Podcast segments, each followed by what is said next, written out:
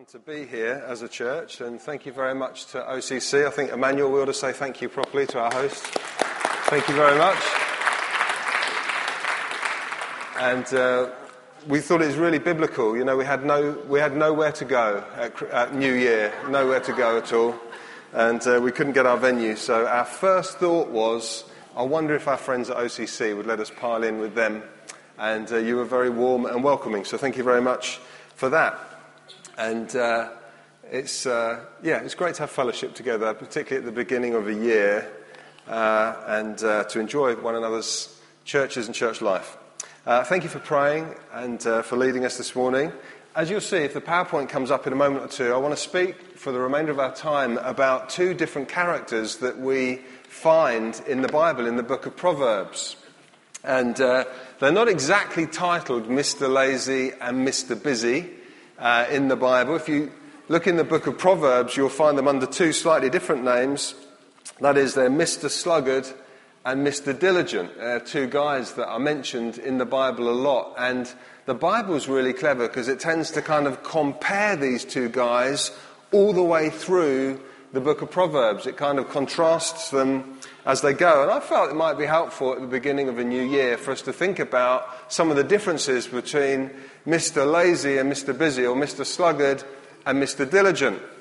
Because inevitably at the beginning of a year, I guess, we all start thinking about our hopes and aspirations and goals for the coming year. About this time of year, I tend to think about things that people have said to me over the years. And in 1979, Christmas Day 1979, one of the gifts my parents gave me was this little autograph book. We used to get gifts like that 30 years ago. You know, sad as it is, you can't plug it in, doesn't have batteries, hasn't got an LCD screen, hasn't got a hard drive, doesn't make you fitter, nothing. It's just paper and a book, and you used to get people to write things in. And on Christmas Day 1979, my mum wrote this in my autograph book: good, better, best. Never let it rest till your good is better and your better best. That's what my mum wrote in my autograph book 32 years ago.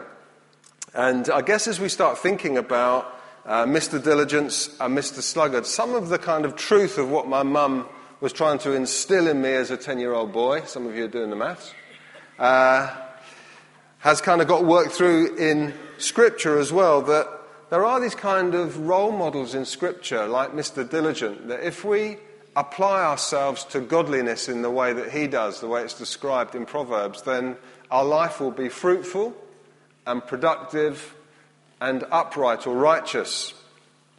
So I want us to look in a minute or two at some of the problems with Mr. Sluggard and some of the attractions with Mr. Diligent. And we could look at over 20 references in Proverbs to kind of understand these two guys, Mr. Sluggard and Mr. Diligent, a bit more. But I just want to read two that kind of summarise all of them, really. The first is in Proverbs 24 and verse 30, where it says this: I went past the field of the sluggard, past the vineyard of the man who lacks judgment. Thorns had come up everywhere, the ground was covered with weeds, and the stone wall was in ruins. I applied my heart to what I observed and learned a lesson from what I saw. A little sleep, a little slumber, a folding of the hands to rest, and poverty will come on you like a bandit, and scarcity like an armed man. And then Proverbs 13 verse 4 says, the sluggard craves and gets nothing, but the desires of the diligent are fully satisfied. So I want us to really rattle through the kind of the problems with Mr. Sluggard. What does the Bible say about laziness and Mr. Sluggard? First of all, we're going to go through these quite quickly because time is short. He's not a bad bloke. First thing we can say about Mr. Lazy or Mr. Sluggard is he's not a bad bloke. It's not that his actions are evil. It's just that he often doesn't have any action at all. It's not an issue really of wrong action. It's more an issue of inaction. The IVP's Dictionary of Biblical Imagery says, the composite biblical portrait of the sluggard is drawn so fully that the figure emerges in our imagination as a particularly loathsome one. Yet the figure is essentially an empty shell, a kind of non-entity rather than an assertion of active evil. Mr. Sluggard isn't a bad bloke.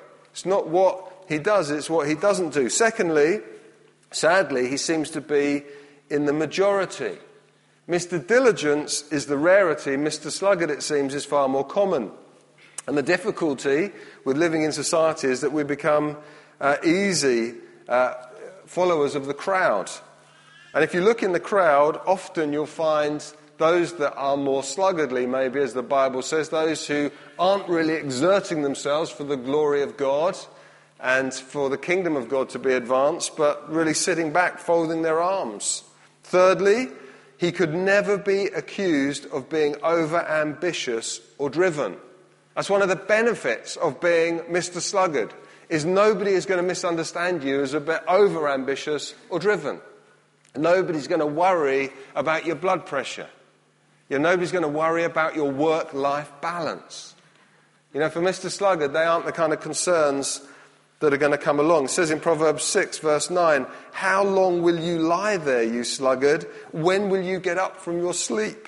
Proverbs 26:14 says, "As a door is on its hinges, so the sluggard turns on his bed." It's amazing. We must be aware, mustn't we, of the kind of inner laziness that can creep over us, even as believers, by stealth, under the kind of the camouflage of desiring a quieter life. You can find that sometimes. Well, I'm not driven, really. I don't want to get too driven. I just want a quiet life. I want to walk humbly with God. It can sound quite noble, can't it? But it can sometimes be, by stealth, a blanket of laziness and passivity that can come over us. Fourthly, he's great at making excuses, and he gives up really easily. Mr. Sluggard, it says in Proverbs 22:13, "The sluggard says, 'There is a lion outside,' or 'I will be murdered in the streets.' That's why I'm not going to do anything. So I'm going to stay in bed. And like a door on its hinges, I'm going to flip. And when this side goes to sleep and I get pins and needles, I'm going to flip over to this side. Because there's a lion outside." You can meet people like that, can't you? You say, "Well, I would do that if only the risks weren't so great. This year I would really go for that, but really it's not really me and I don't really want to push it." We've got to be careful that we don't get overtaken, really, by a passivity that the Bible doesn't really link with those who are following God passionately. Mr. Sluggard has some very well-rehearsed reasons why things aren't going to go his way. He's maybe a victim of circumstance. He's never been given the chance. He's undervalued. He's overlooked. He's not responsible. He's unaccountable. Everything will change tomorrow. Mr. Sluggard is the master, if you like, of procrastination. Mañana, mañana, tomorrow, tomorrow.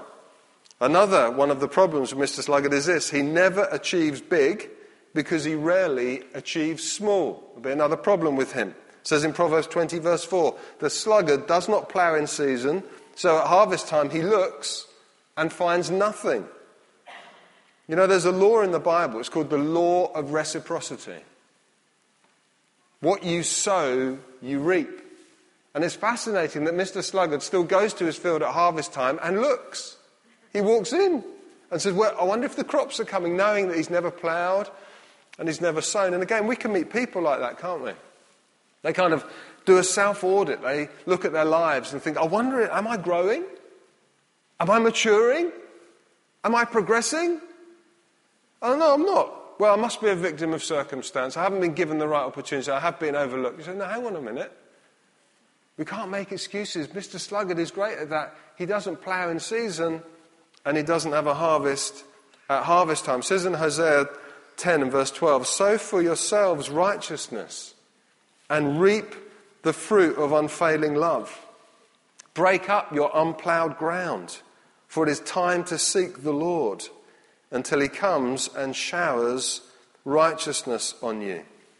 Another would be in the New Testament, the parable of the talents, where we have to be faithful with a little, also with worldly wealth. The Bible teaches that if we're faithful with a little, God will give us more. Another problem with Mr. Sluggard is he lacks self-awareness. It says in Proverbs 26:16, the sluggard is wiser in his own eyes than 7 men who answer more discreetly. Laziness is a difficult issue to confront. It's tricky to detect in oneself. Laziness can be one of the hardest things to diagnose when we do a self-inner audit. It takes real courage to face up to that kind of feedback. So he lacks self-awareness. It's a very tendency to make excuses, to procrastinate, and to have reasons why things don't happen, make it difficult to confront. So Mr. Lazy or Mr. Sluggard is up there in Proverbs, listed with all of his failures. Now, the Bible's tendency is to link the life of God and the people of God with a different character. Amen? Thank goodness for that. And he is called Mr. Diligence. Now we're going to go through in a similar fashion the kind of the attractions of Mr. Diligence. And I want you to sit under these kind of bullet points as we go through them on the first day of a new year. And as we go through them, pray, God, let that be so in my life. Okay? Ready? Number 1. He often says less, yet achieves more. That would be one of the teachings about Mr. Diligence, is he is one of the guys where actions definitely speak louder than words. He wants to kind of beat the reoccurring weakness of the sluggard or the fool, that's often interwoven, those two titles, where they often say too much, too quickly, promising the earth and delivering very little. So what you find with Mr. Diligence is that he will quietly go around his business, he'll answer with discretion, he'll display prudence and understatement. Secondly, he will make a decision and stick with it. It says in Proverbs 21:15, the plans of the diligent lead to profit. Proverbs 20 verse 18, the diligent make plans by seeking advice. Unlike the sluggard, Mr. Diligent does plan to plough his field, and he does it. He does plan to sow his seed, and he does it. And when Mr. Diligent then goes into the field to check whether his crop is growing, it is growing. He can see green shoots coming through. Now we can find examples in the world of people who have displayed great diligence in this regard by having a plan, even a modest one, and sticking to it for a lifetime. When we moved to Oxford, Wendy and I bought our home in Cowley, and we were thrilled. The house next door, which is a semi-detached house, the house that we're joined to, was empty for a year. And we'd pray from time to time and pray that God would really bring great neighbours that we could be friends with, and a great neighbour moved in. A family moved in, and I got chatting to him once, and I was washing the car, and I said to him, so what do you do? He said, well, I'm retired. I was a postmaster, but I retired recently. And he said, I tend to put most of my time now into our houses. So I said, houses? What houses are they? He said, this is the 15th house that we have bought in Oxford. So I was kind of glazed at this point, thinking, 15 houses? He said, yep, we started in 1985. And we bought one, and then we had a mortgage and bought another, and as we've been able to, we've let them out, and we've now got 15. So I said to him, you've got to tell me how to do this. Like, how did you do that? He said, we just made a plan. We just decided that's what we're going to do, and we stuck to it. So he said, make a plan and stick to it. That's the only advice I can give you. I thought, man, that's incredible. This guy, modest guy. I mean, you wouldn't know he had anything. At that time, he had a kind of a 20-year-old rusty Vauxhall Cavalier, and he'd been a postmaster all of his life. and yet owns 15 houses by having a plan and sticking to it. I grew up in a family business, and my grandfather started it immediately after the Second World War. And I can remember once in 1988, we had horrendous snow one winter. And the snow was drifting literally to 10, 12 feet. Some of you might remember that. And this was down in Sussex.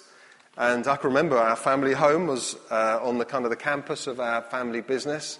And every morning at 7:30, my dad would go and unlock all of our workshops and let all the employees in and unlock the offices. And I can remember getting up early with Dad and the excitement of looking out the window, and there was like deep snow everywhere. And at that time, one of the first employees on site every day of his life for 40 years was one of the storemen that we employed as a family called Jack Sandals. And Jack Sandals prided himself on never being late in 40 years of employment. Ever. So whenever you'd go to unlock the workshop and get in, Jack Sandals would be there ahead of you. You could never be there earlier than him. And that morning, Dad and I got out, and we opened the back door, and I can remember digging a path from our back door through to our business, just in the same campus, as I said. And there was Jack Sandals. Jack.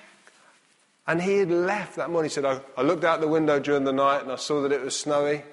So he said, I left at 4:30 this morning, and I walked in. He said, I haven't been late in 40 years. I'm not going to start now. See, that's Mr. Diligent kind of thinking, where you make a plan and you stick to it. You don't say, there's a lion outside, or I'll be murdered in the streets, or it's really heavy snow. You say, no, I've made a commitment, and I'm going to see it through. Next would be, Mr. Diligent proves trustworthy and therefore is often given responsibility.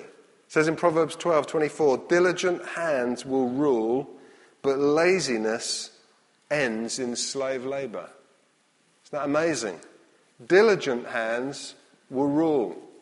Responsibility, governance, leadership always gravitates towards those who display authentic diligence, which is seeking to put God first in everything, make a plan, attend to life with a commitment.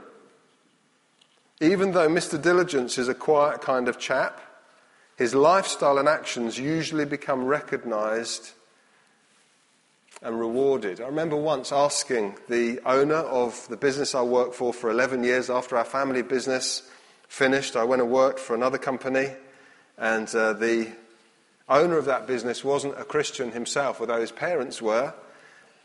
He really all looked wherever it's possible to employ Christians. So whenever through the years, I was with them for 11 years, whenever we made an advertisement for a new staff member, he was always excited if a Christian applied. And more often than not, the Christian would get the job. And I remember saying to him once, why is it that there's kind of an unusually high number of Christians working in your company? Why do you do that? Why me? Why others? And I remember he said, because they're usually more honest, more punctual, and more hard-working. For me, it's just a business pragmatic. Because he could see that Christians were living out a kind of a Mr. Diligent set of commitments. That even if they were kind of modestly employed, they would give themselves wholeheartedly, punctually, striving to honour God in their work. Okay, move on. He said he's also grateful for what he has. Says in Proverbs 12:27, the diligent man prizes his possessions. The contrast is Proverbs 13:4, the sluggard craves and gets nothing. So he's grateful for what he has. Gratitude is a very, very appealing attitude. You know that? Gratitude. We recently did a whole Sunday at Emmanuel on gratitude as a hallmark of God's people. That it's kind of the default position for Christians because God has treated them so kindly that believers are constantly grateful. Finally, ultimately, he is seen as upright with an unhindered highway through life. If you study Proverbs, that's so often how Mr. Diligent is described. You could say it's all right for Mr. Diligent. He always lands on his feet. He always comes up smelling of roses. Everything's all right for him. He has no hassle. You know, life just seems to open up before him. Yeah, it's called the blessing and the grace of God. A guy called CJ Mahaney, an American pastor, he said, when people ask me how I'm doing, I always say this, better than I deserve. Because that's what the grace of God does to us, isn't it? The grace of God gives us permission to say we are doing better than we deserve because we've got God on our side. And God is kind to us as his people, isn't he? He provides for us. He opens the way for us. We're so grateful to him for that. So principles for a diligent life. And then we're going to finish and pray. And all of you from Emmanuel who felt I could never preach for 20 minutes need to repent and ask for God's forgiveness. Because I'm going to do it. We might have 30 or 45 minutes of ministry time, but that's okay. We'll just... Principles for a diligent life. You ready? If any of you are making notes, you might want to scribble some of these down. Except that you do have a decision to make at the beginning of this year. You are not trapped in your personality. Diligence is not linked to high energy, high capacity extroverts. Diligence, striving to live for God and put him first, to commit to things and make a plan with your life is not limited to a few. It's for all of God's people. Ultimately, as I said a moment ago, laziness or sluggard is linked with unrighteousness. Mr. Diligent, Mr. Busy, is linked with righteousness and the righteous people of God. All believers have God's permission to be Mr. Diligent and to give themselves fully to him. Secondly, stop making excuses. There is no lion going to eat you, and no one will murder you for being more diligent.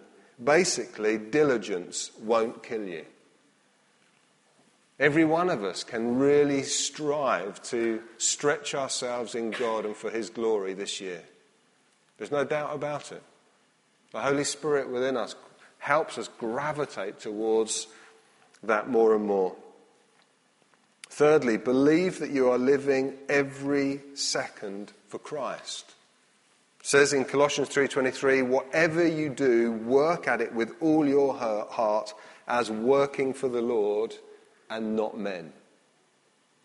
So wherever you work, whether you feel yourself to be undervalued, underutilized, kind of modestly employed, whether you feel yourself, whatever your circumstances, whether you're stretched, whatever you turn your hand to in 2012, do it with all of your heart as though you're doing it for the Lord primarily and not for men.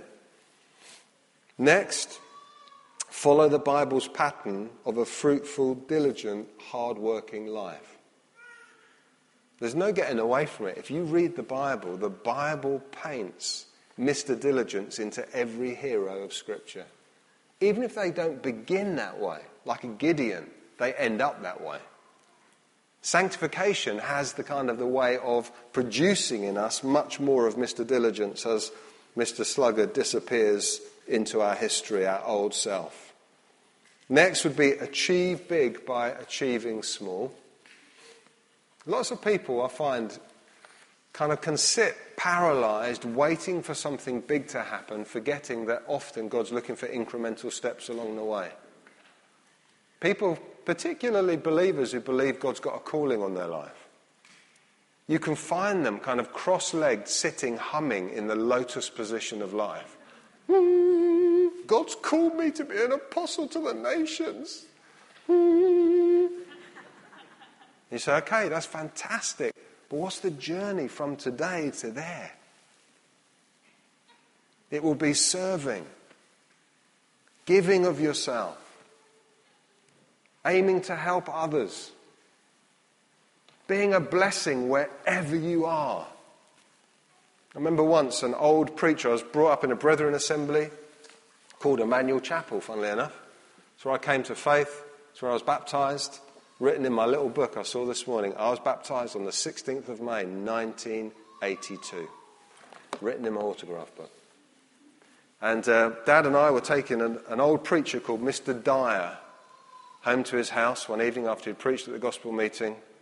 And I remember my dad said to Mr. Dyer, "Mr. Dyer, what advice would you give to young Matthew? What advice would you give to him for his life?" I remember thinking, oh, this should be interesting.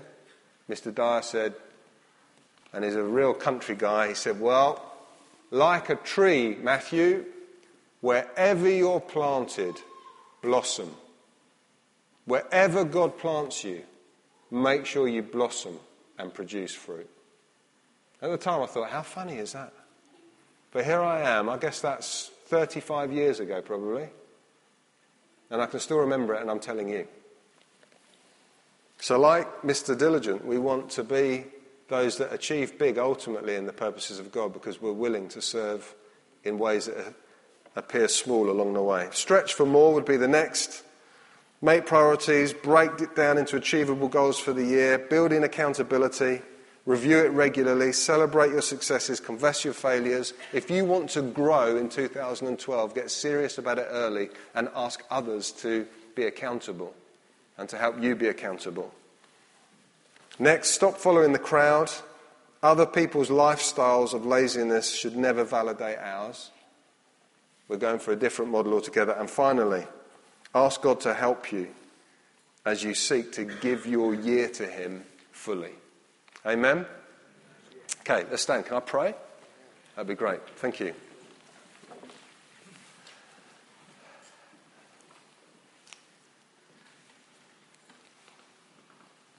Father, we want to thank you for your kindness to us, as has already been prayed.